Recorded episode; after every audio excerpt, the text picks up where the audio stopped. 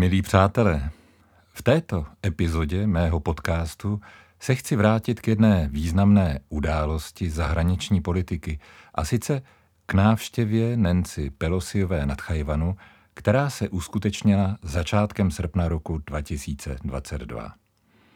Pro začátek je důležité uvést politický kontext. Čínská lidová republika považuje Tchajvan za vzbouřeneckou kolonii a usiluje nad ní získat kontrolu. Pokud někdo jedná s Tchajvanem jako se sobě rovným partnerem, uznává tím, podle Číny nepřímo, jeho suverenitu a to považuje Čínská lidová republika, či spíše její komunistické vedení, za urážku citů čínského lidu a nepřístojnost. V souvislosti s návštěvou šéfky americké sněmovny reprezentantů nad Chajvanu se mluvilo o hrozbě války. Tak moc měla být Čína pobouřena. Vojenské manévry, které osvobozenecká lidová armáda uspořádala kolem ostrova, celý Tchajvan izolovali, omezili námořní i leteckou obchodní dopravu a vážně ohrozili jeho bezpečnost.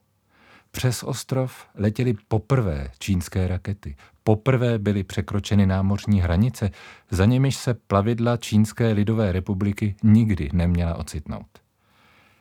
V komentářích a analýzách na adresu americké političky zaznívaly kritické hlasy. Prý měla raději zůstat doma a Čínu nedráždit. Peking demonstroval svou sílu. Ve výsledku prý Pelosiová zájmům Tchajvanu uškodila. Jsem přesvědčen, že tento problém máme vidět i ze zcela opačného úhlu pohledu, protože prosperita a bezpečnost v Indo-Pacifiku má přímý dopad na naši prosperitu a bezpečnost v Evropě. Vysvětlím proč. Pelosiová se opravdu neřídila radami opatrných. Nezalekla se obrovského tlaku a nehrála podle not, které se připravují v Pekingu.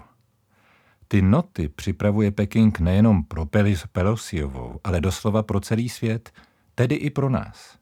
A to, že se podle nich někdy hraje i v naší zemi, bychom měli umět včas rozlišit a rozhodně odmítnout.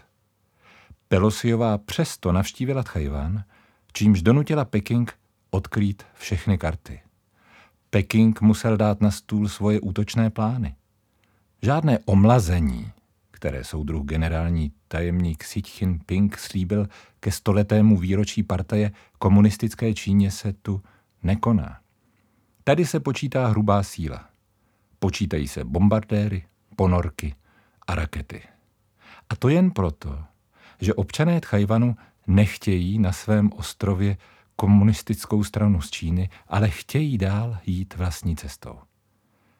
Čína nemá v plánu nechat Tchajvan na pokoji. Má na něm pečlivě vystavěnou propagandu zaměřenou na vlastní obyvatelstvo.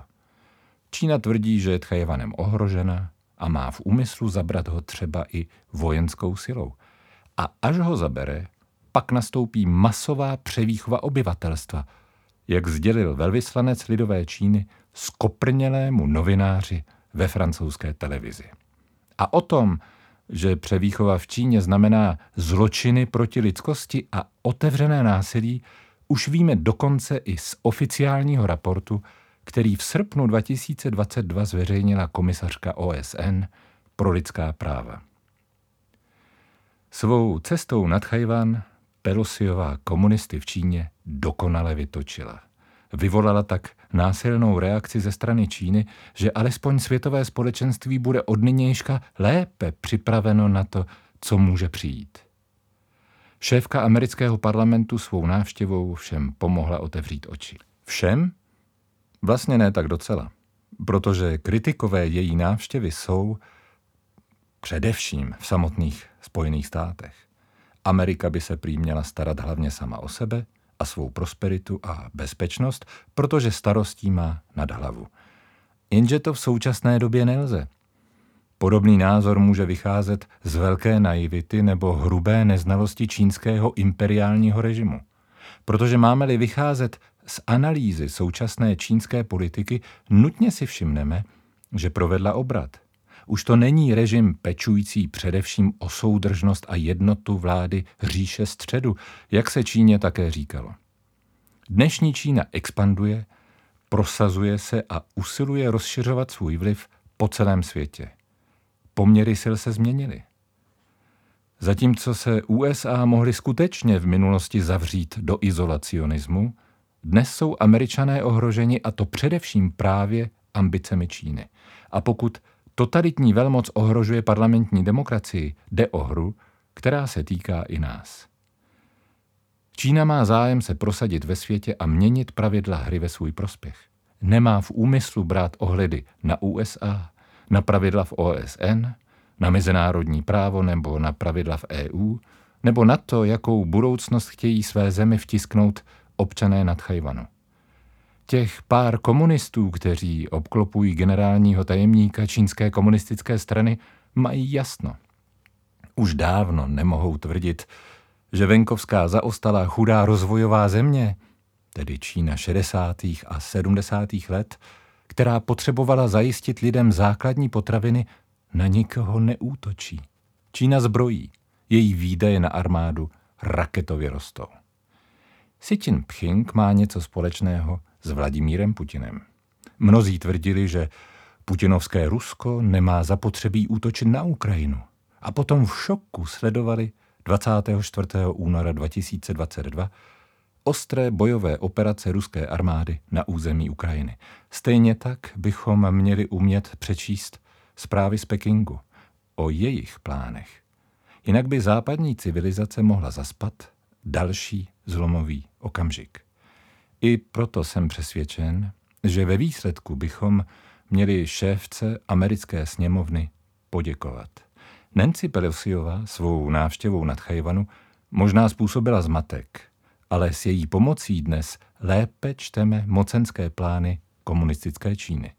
Peking chce, abychom ho brali vážně, včetně hrozby použití nejmodernějších zbraní a obrovské síly armády. Je na čase se probudit. To platí o Evropské unii, která v nedávné minulosti až příliš naslouchala zájmům korporátů a firem s biznisem v Číně. A to platí také o České republice, která právě v době, kdy tento podcast natáčím, Evropské unii předsedá. Uvedu jeden příklad. V roce 2020 jsme ve výboru pro zahraniční věci, obranu a bezpečnost Senátu uspořádali veřejné slyšení na téma odolnosti veřejných institucí proti zahraničnímu vlivu. Výsledky byly šokující. Česká republika ku příkladu nemá funkční systém, který by připravoval úředníky na, úkr- na úrovni krajů, obcí a měst na kontakt s čínskými komunisty.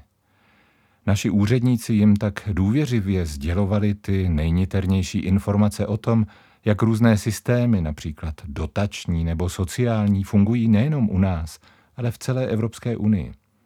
Česká republika také nemá evidenci, koho se Čína pokouší v České republice opakovaně kontaktovat a proč.